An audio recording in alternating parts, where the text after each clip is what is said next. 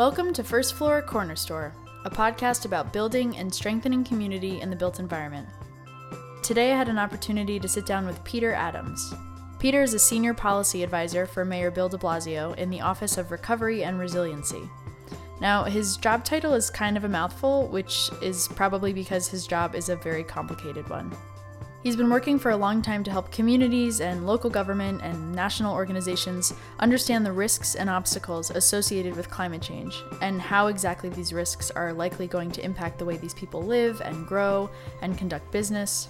If I had to summarize what Peter does, I would probably say something like his job is to understand the structural and cultural and ecological implications of climate change in a very dense urban environment. Now, obviously, that encompasses a lot of stuff. Like I said, Peter's job is a very complicated one. But I was able to grab him right after lunch in what some folks refer to as Civic Center, a neighborhood in lower Manhattan, which is directly across the street from New York City Hall. Yeah, no, I'm so glad to talk to you. Um, so, my first question is really I'm trying to figure out what you do on a daily basis. I have a broad sense of kind of the work that you're involved in and some of the work that you've done prior to being here, but what do you do on a daily basis when you're in this office?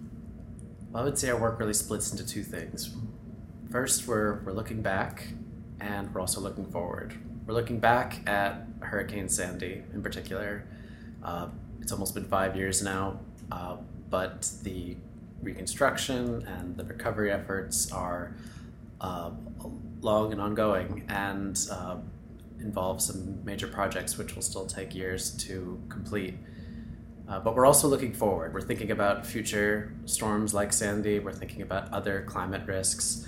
Uh, New York City uh, is uh, blessed to be at, at a harbor, and it's, it's why we're here. You know, it, there's a tremendous natural harbor, but as a city composed largely of, of islands, uh, we are really at risk from sea level rise and future storms. And thinking about what the future of New York might look like under climate change is uh, something which uh, we do here in the mayor's office on a, on a daily basis. Um, so, what does that actually look like day to day? Um, it's a in the mayor's office, we manage a few projects and programs, but our main role is setting policy and coordinating the different actors. So, going out and talking to all the different city agencies, all the different community groups, other politicians, um, other types of agencies that the city doesn't control. All these different groups are in are part of New York. They, they make up New York along with the, the city the government itself and are all affected by events like Sandy in different ways and are all responding in slightly different ways. It's our role to make sure that that response is as coordinated and as thorough as possible and to make sure that we're doing it in a way that is also addressing the um, the other risks and challenges that New Yorkers face. Yeah. So, I mean, how do you even begin to prioritize? Because I, I feel like when thinking about climate change, especially in a place like New York, to me, if I think about it in two vague categories, it's kind of like how do you sustain life and respond to a gradual change in the ecosystems here, but how do you also respond to that crisis moment. Like I think of the two response mechanisms like as being very different. Um, so do you have to at some point say one aspect of recovery is more important than another, or it's more important to find evacuation routes than it is to rebuild landscapes that people can use every day? It's uh, that's one of the big questions. It's it's very tricky. Um, it's hard to, to come up with any sort of broad prioritization framework because it's always going to be so different community to community ecosystem to ecosystem. Um, and so we we have to take it on a kind of case by case basis um, which is challenging because there's a lot of neighborhoods it's a big city and uh, the risks are, are really varied.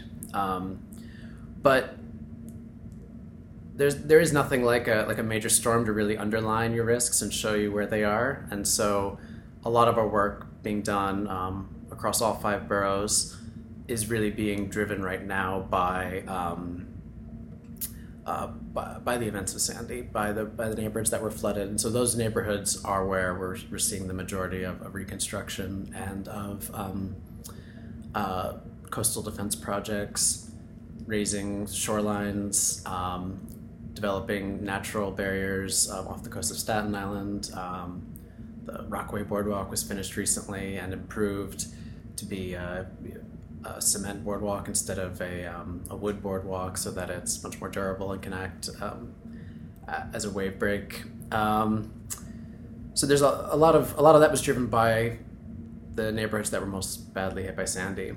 But what do we do going forward? Well, heat is um, an issue already in New York and in cities around the world. Heat uh, is associated with severe health outcomes and high mortality, and it's um, it's not a equal opportunity um, crisis. It, it affects the vulnerable and the poor the most, and that's true right now, and it's going to be true in the future. Whenever we have a heat wave, there are certain communities that are more at risk and suffer more, and so we see a real uh, obligation and and uh, prioritization to understand what communities are at highest risk from heat and how that risk might evolve with climate change. And so we in the mayor's office now are embarking on a program called Cool Neighborhoods that has uh, several dozen different projects and initiatives and policies um, wrapped up in it and involve stakeholders from across the city, family, and then also um, outside of the city uh, government to address these risks um, from many different angles. So there's some basic things like, well, we need, we need to plant hundreds of hundreds of thousands of more trees.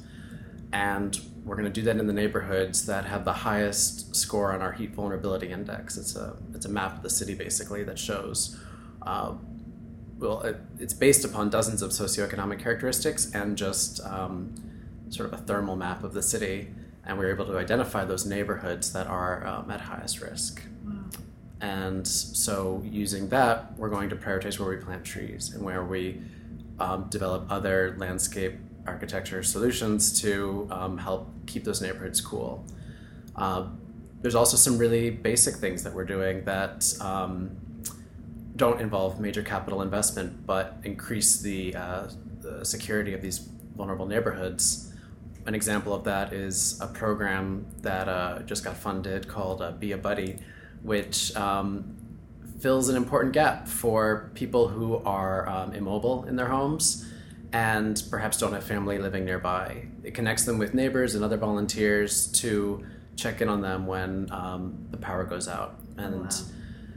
this was uh, this could come up in any kind of uh, uh, disaster. It certainly came up in Sandy, where lots of people were in high rises, they couldn't get down, um, and they might not have had phone access, and they were really um, they were vulnerable. And communities rose up and came out and reached out and knocked on doors and, and checked in on people. But we want to make that we want to make sure that people are being attended to as quickly as possible, and that's the goal of this program. Right. Wow. So I mean, it really does encompass so many different aspects of community. I mean, in terms of physical, structural issues of how to make buildings more accessible or safer, or and also how to make sure that folks are just checking in on each other.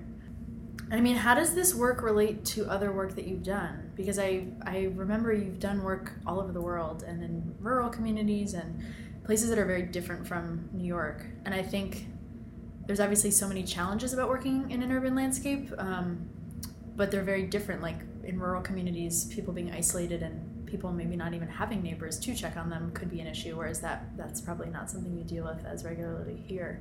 But I mean, what, what's it like to work in this environment? Yeah, it's um, you know, climate change is a is a tricky and difficult thing, but it, it basically means that all these um, assumptions you've made about your environment for most of your life are are going to be a little different now. The the things you thought you understood and knew and could count on might not be there anymore. And so in New York, that that means um, a lot of different things. One thing is that sea level rise might really impact um, our low-lying neighborhoods, that you know places where we are building and have built buildings and infrastructure and homes um, might be more susceptible to flooding in the future, mm-hmm. and that's um, that's what it means for us. But what does it mean for other people? And um, so in my work, I've, I've I've gone to a lot of different places, and in many of them worked on a variety of really different situations, and it's interesting to see how it can vary. Um, in uh, so I, I worked for um, in about about two months in the Canadian Arctic, working with the the Inuit there, um, living on Baffin Island, north of the Arctic Circle, and who are also facing the impacts of climate change. And for them, it's it's a very different situation, but it poses some maybe similar fundamental questions. I worked on a few different projects while I was there. One of the main ones was about food security.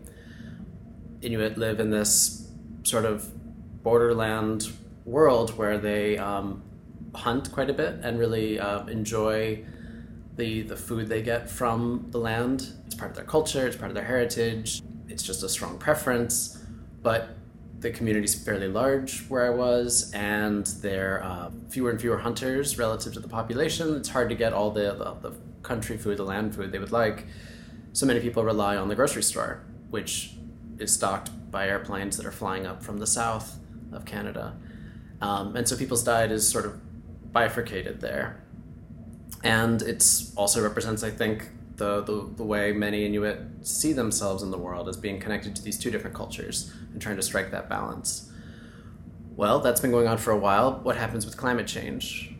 Well, a lot of things. For one, it, it's becoming much more dangerous for the hunters up there. They have always relied on their ability to read the ice and it's harder and harder to read the ice because it breaks up at different times and the characteristics have changed. Um, and it's been more hazardous. More hunters have been getting hurt and even dying um, than previously.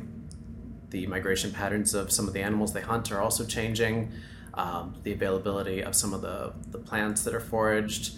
Uh, it's really posing some fundamental challenges that threaten not only their food security but also um, you know, one of the, the pillars of their culture. Uh, it was a very different scale to be working on than what we're doing here in New York, where we're thinking about enormous infrastructure projects, a city of eight and a half million people, um, and a you know a capital budget with, with billions of dollars being spent on buildings and sewers and roads and all kinds of things.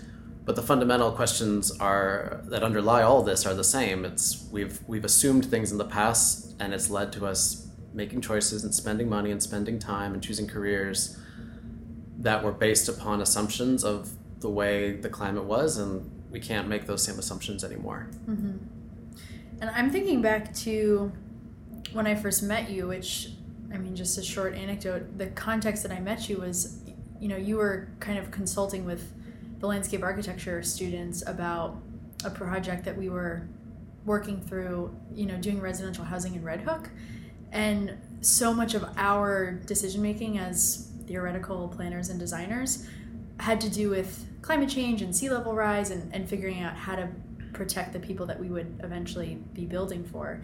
And time and time again, a lot of us were just kind of scratching our heads saying, well, why are we putting people here? Why are we putting people in a coastal community, in, a, in an urban coastal community where the likelihood of, of damage and um, health risk is just so much higher? So, I mean, how do you balance that question of, of addressing the needs that exist because of the way we, that we've built, but also trying to stop building patterns that maybe don't make sense anymore. Yeah.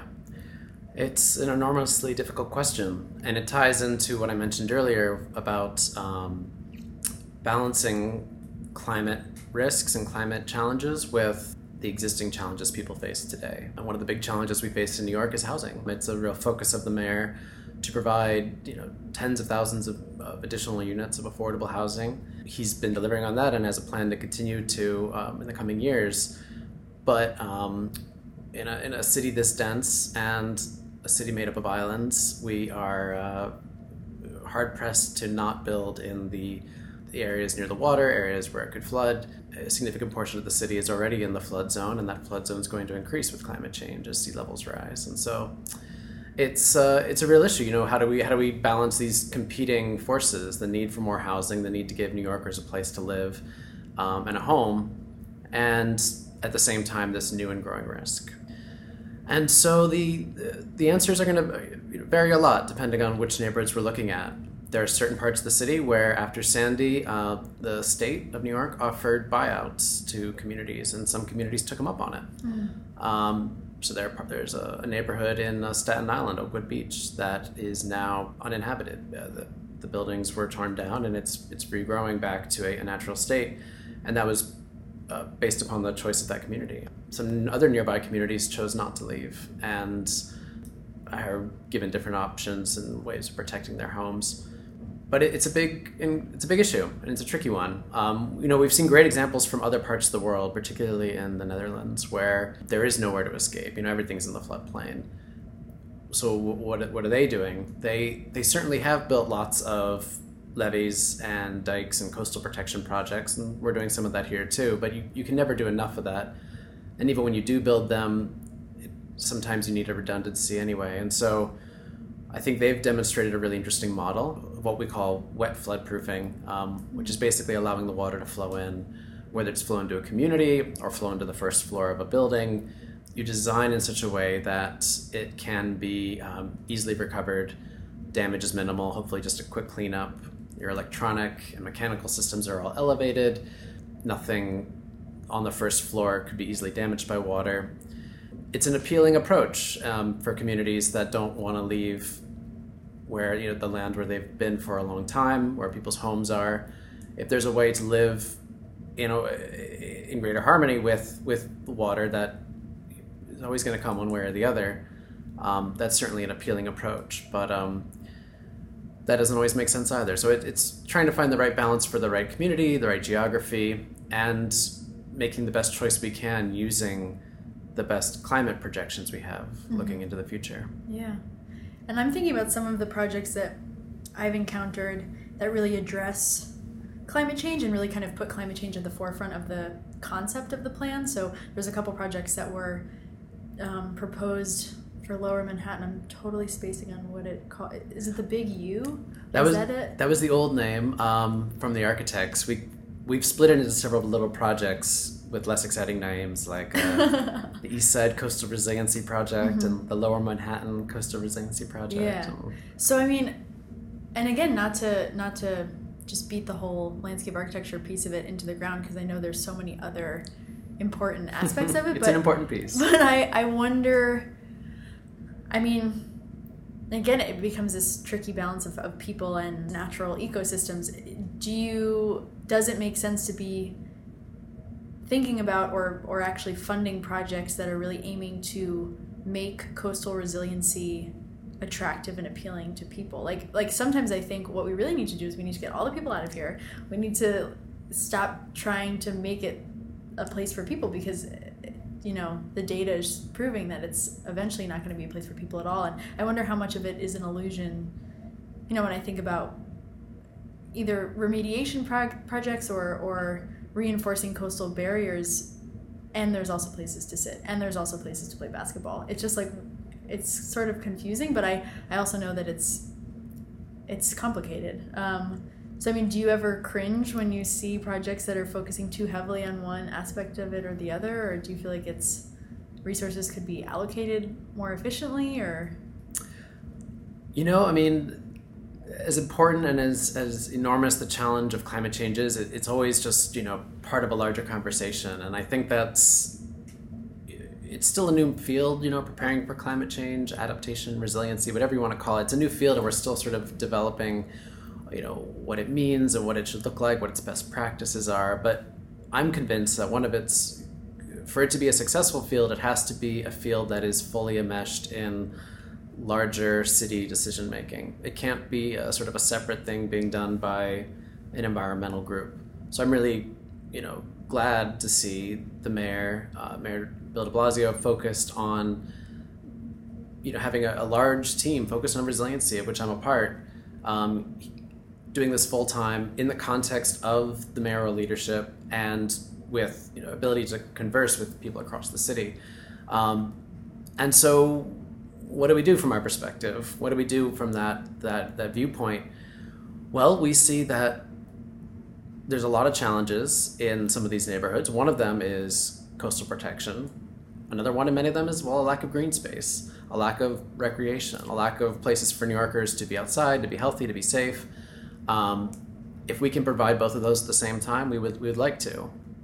The, the, these things aren't just done for aesthetic purposes, although that's important too. They're they're done to make these communities strong and whole, to get community buy-in, to um, spur further development where where you know where possible and where relevant. Um, and we want to try to make sure that our coastal protection projects are, are part of that larger push and, and impetus. Because the bottom line is that you know, the, the risks New York face are, are real, but we're not going anywhere. We're gonna we're gonna find a way to um, keep this you know the greatest city in the world and mm-hmm. uh, uh, address the risks that we face in ways that are um, smart, balance you know our, our, our competing requirements to um, you know, be good stewards of the public dollar, but also keep uh, New Yorkers safe. And um, so it's uh, that's the challenge we face, and that's what we're working towards. Yeah, it's a humongous job. um, and then I just have one more question. Well, I have a lot of questions, but in the interest of time, I'm thinking a lot about resiliency as as kind of this holistic idea, and I think that the work that you do is seems to be very committed to the many dimensions of what resilience can and should look like in a city like this. And I know a lot of it has to do with equity and, and, and making opportunities more available. And I mean, what, when you think about kind of the, the search for a more equitable and just community in the five boroughs and in New York in general, I mean, what, what kind of steps do you take to address that piece of it? Yeah, it, it's, it's a enormously important part of the conversation. And, um, and one that we are still, um, I think, in the early days of really institutionalizing that into what we do. Um, just a few months ago, the uh, the city council passed um, a law setting up an environmental justice board to oversee to, to to weigh in on this very question on a regular basis to help oversee major projects and plans in the city to make sure that uh, the development of major projects, whether they're resiliency focused or not, um, is done in a way that is uh, conscious of uh, of equity and um, EJ uh, requirements and needs. I mean, what it means for us now in, in, the in the Office of Recovery and Resiliency is um, a few different things. One of the main things that we are trying to learn about and be aware of in every one of our projects is sort of the history of environmental issues in the neighborhoods we're working in, and also the just the socioeconomic context and history of where we are. And you know, we show up in some of these neighborhoods that were badly hit by Sandy, and that's sort of just the latest in a long history of, of real challenges they face that are really particular to that neighborhood. Might have been other environmental challenges, might have been a history of polluting industries, it might have been um, lack of housing or poor quality housing or transportation, all types of things, and understanding what those are, understanding what those challenges are, and how our project should interface with that is crucial. Because we're coming in often with uh, federal and state funding, um, you know, new pots of money, big pots of money in some cases, that have a clear goal of um, addressing the climate risk, of making this part of the city more resilient. But if we can do more with that money, if we can spend that money in a way that is not going to exacerbate or build upon past injustices, but if we can in some way address those injustices, make these neighborhoods safer, cleaner, better places to live, then we want to do that. And so back to the idea of green space, that's often a part of this. There's often a lack of green space in some of these neighborhoods. And so if we can do that and a resiliency project, if that's feasible, then that's what we'd like to explore. But uh, I would say the other big other big thing here is um, the community engagement throughout all of this is is crucial. Um, a lot of our projects are enormous capital projects. They take years to uh, design, years to construct. You know, we have a long road to go on some of these things, and that's just the way it is with designing uh, infrastructure. But it also needs to take a while because we want to hear everybody's views. And so going out to the community, going to local town halls, going to community board meetings, having special meetings, um, whether they are you know just to listen to people's comments or to actually engage them in sort of a charrette style design um, exercises, uh, is crucial, and we do that a lot in our office. Um, we have a whole team dedicated just to kind of running and conducting those events, but everybody in the office goes out on a regular basis to mm-hmm. engage with the communities. Um, and the communities are engaged. Um, it's it has been almost five years since Sandy, but I wouldn't say there's been any decrease in the level of awareness and action by community members, community boards. The interest has been continued and sustained, and I think that's been crucial to keeping um, the political will driving towards addressing these issues. And just the other thing to say is there's also some really well organized and really effective community groups out there too um, that represent specific neighborhoods usually mm-hmm. that uh, some of which are very much resiliency focused or it's one thing that they do but these groups um, are tireless advocates for their communities and and I think that's uh, you know, an invaluable part of the conversation to uh, invaluable part of the mix to have here that it's it's not just the government it's not just individual citizens it's organized citizens speaking um, in a in a powerful way.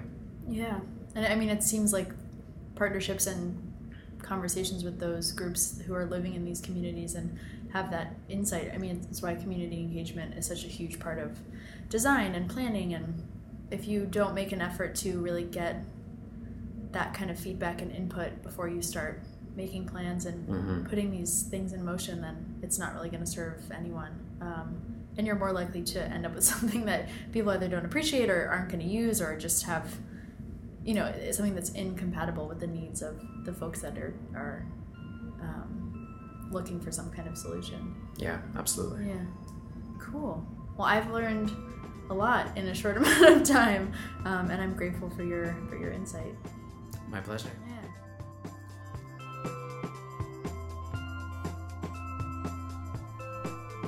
Okay, that's it. Thank you so much for listening, and stay tuned for the next episode of First Floor Corner Store.